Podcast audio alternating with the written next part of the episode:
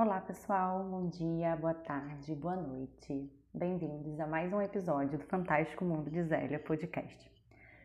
Você já pensou o que te faz sentir aquela raiva descomunal? Como seu corpo reage quando está muito feliz? Já tentou entender por que você tem vontade de chorar? No episódio de hoje, vamos falar sobre essas e outras motivações e a construção dos processos afetivos eu vou trazer para vocês um pouco do que aprendi nesse semestre, na verdade foi um quadrimestre na matéria Motivação em Processos Afetivos da Psicologia aqui na UF. A ideia do podcast é fazer uma conversa disso tudo é, e alguns paralelos com o que me impactou nesse processo. Vamos começar? Depoimentos de escravos revelam que a sobrevivência estava muitas vezes determinada por sua capacidade de reprimir as emoções. E de uma maneira geral, muitos negros passaram a acreditar que a capacidade de, de se conter emoções era uma característica positiva. No decorrer dos anos, a habilidade de esconder e mascarar os sentimentos passou a ser considerada como um sinal de uma personalidade forte. Mostrar os sentimentos era uma bobagem. Esse é um trecho do texto da Bell Hooks, Vivendo de Amor, que é bem interessante ela traz esse histórico né, das, é, dos negros norte-americanos e essa construção dos sentimentos, como é que isso se deu ali para eles e como é que isso se dá para os negros né, atualmente. É, esse foi o primeiro texto que a gente trabalhou na aula e depois disso teve um filme, né, uma fala de um filme, um documentário que se chama Humans, que tem no YouTube, que me marcou bastante. Era um homem negro que estava na cadeia e falando, né, que ele se sentiu amado pela sogra dele, que foi visitá-lo na cadeia. É, ele estava preso porque ele matou a esposa e a filha dele e ele matou elas porque ele aprendeu que amar, que bater era sinônimo de amar. Então ele batia nelas porque ele amava elas. É, eu estou trazendo assim, né, essa linha temporal de como a gente tratou isso na disciplina, porque foi muito importante, assim, para mim, né? Entender que a construção dos sentimentos se dá de forma diferente para as pessoas. É, e aí, né, disso tudo que eu falei, a gente consegue entender, né? É, que acontece, de, como eu falei, que acontece de maneira diferente, com acordo da perspectiva cultural, né, de cada um, mas principalmente pelo que é passado nos núcleos mais íntimos dessa família, né? Dos amigos, enfim, do, do meio que a pessoa vive. Para mim foi importantíssimo ter contato com esse texto e com essa fala, principalmente porque eles tocam algo muito particular em mim, que sou uma mulher negra, né? Sempre foi difícil para eu entender por que a população negra sempre viveu em um círculo, um círculo assim vicioso de pobreza, violência, etc. Tinha essa ideia, né, de que colocava tudo nessa questão da escravidão, óbvio, claro, e da falta de oportunidades no mesmo balaio ali, mas Somente depois que eu tive contato né, com esses textos, com, com esse texto, com esse filme, que para mim é, essa questão do desenvolvimento, né, assim começou a fazer um certo sentido. Até porque, né, gente, assim, somos humanos e sem spoilers a gente é influenciado pelos sentimentos. É... Depois a gente leu um texto que foi bem interessante para mim como antropóloga, que foi Antropologia das Emoções, Conceitos e Perspectivas Teóricas em Revisão, é, como eu falei, foi importante porque além do contato com os autores clássicos né, da antropologia e suas teorias antropológicas que cercam a antropologia das emoções, o texto apresentou o que tem sido feito no Brasil e alguns locais de discussões dessa orientação antropológica, né, como a Reunião Brasileira de Antropologia, a Reunião de Antropologia do Mercosul, a Associação Nacional dos Programas de Pós-Graduação em Ciências Sociais, ANPOX, então foi bem legal para mim ter contato com esse texto, além de abrir, né, para o que ia vir depois ali, mas também entender essas reuniões e esses locais onde esses trabalhos podem ser expostos. É, agora eu vou falar um pouquinho de um texto que ele foi muito adiado no período letivo, que é, eu levei cerca de uma semana, né, e um esforço assim hercúleo para entender esse texto que foi praticamente vão. o texto discute, de acordo com as teorias de James Lang, se os sentimentos surgiriam no corpo ou na mente. Gente, esse texto é um texto bem científico, assim, né? E trabalha com essa questão do biológico e tal. Então, realmente, eu ia e voltava, escrevia, eu desenhei o texto todo. E vamos ver aqui, né, o que, que eu entendi disso. É, Para o final do texto, o autor ele fala que além né, de sentimentos surgir no corpo e na mente, ele fala de uma terceira influência, que seria a produção dos sentimentos é, também pelo ambiente, né? Os sentimentos também surgiriam de acordo com esse contato aí com o ambiente.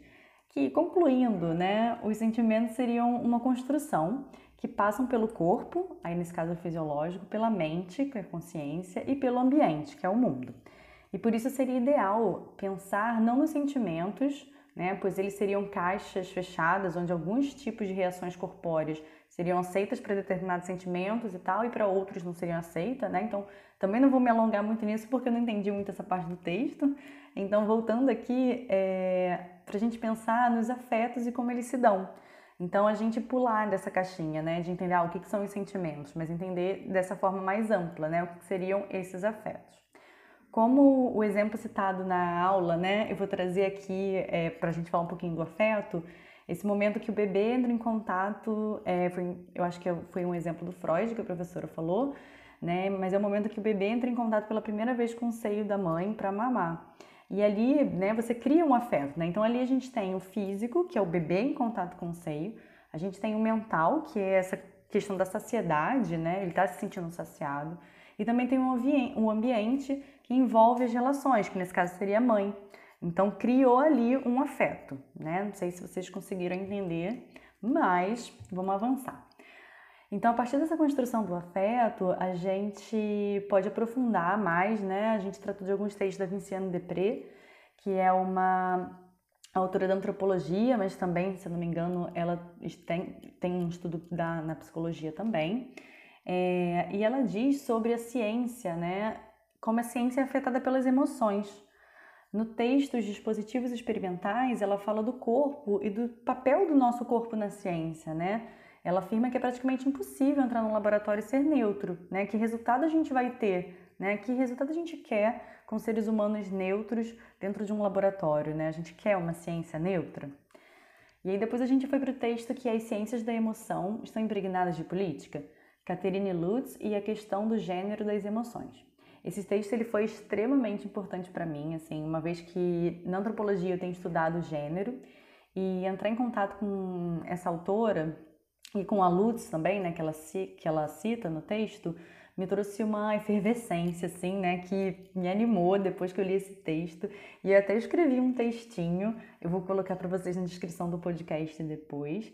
É, que eu tava ali, eu tava terminando de ler o texto, não lembro, uma coisa assim na época, e foi no dia, ou próximo ali do dia, que o, a Sara do BBB saiu, e aí o Gil fez um escândalo, né? E aí eu fiquei, gente, mas imagina esse cara, imagina se a mãe desse cara morre né? Gente, que, que...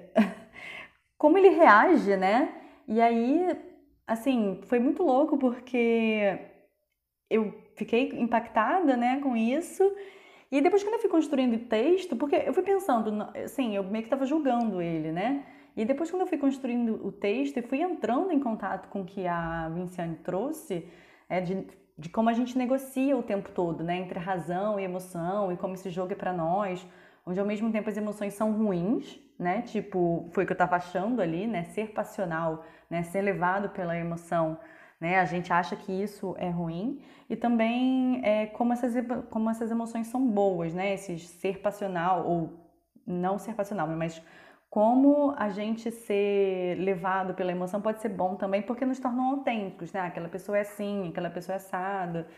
É, e depois, nesse texto, né, ela avança nos intermediários, né, como, como álcool, que a gente usa para expressar uma, vamos colocar aqui entre aspas, né, uma real versão de nós mesmos, de novo, entre aspas, uma versão mais selvagem, né, como talvez pode ser entendido para alguns, né, questão de selvagem, assim, não levo isso muito para frente não, mas sei lá também por que eu tô falando isso, mas vamos lá. Mas é, vamos parar por aqui para não me estender muito nessa questão dos intermediários, do álcool e tal, não faz muito parte do que eu estou querendo trazer aqui. É, e aí no final a gente teve um último texto, que foi um texto da própria professora, Ana Cláudia Lima, é, que ela, embora né, o texto pode ter parecido um pouco extenso, ela trouxe para a gente diversos exemplos de como afetos estão em todos os lugares, né? E que inclusive na ciência é impossível viver afastado desses afetos.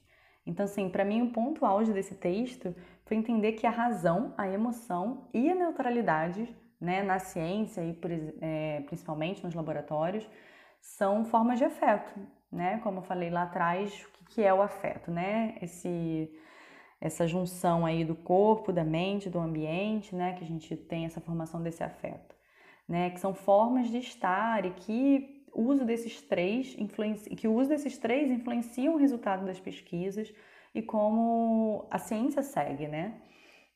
É, que uma ciência neutra gera resultados neutros, né? Sem conexão com a humanidade das pessoas, né? Sem conexão com a gente, né? Como seres humanos. Gente, então, eu fiz isso tudo aqui sem me aprofundar nos textos, nem nas minhas anotações. Foi assim, o que eu peguei, né? O que eu captei, aí fui fazendo um roteirinho aqui para compartilhar nesse podcast. É... E eu queria muito gravar um podcast. Então, se ficou alguma dúvida, assim, ou se eu falei alguma coisa que possa parecer errado para quem está mais dentro, né, tanto dos textos quanto dessas pesquisas, vale lembrar que isso é parte do meu afeto, né? Foi assim que o meu corpo, minha mente, minha interação com a turma, com os textos, com a professora, com essas aulas onde nós somos bolinhas, é, foi assim que eu captei um pouco, né?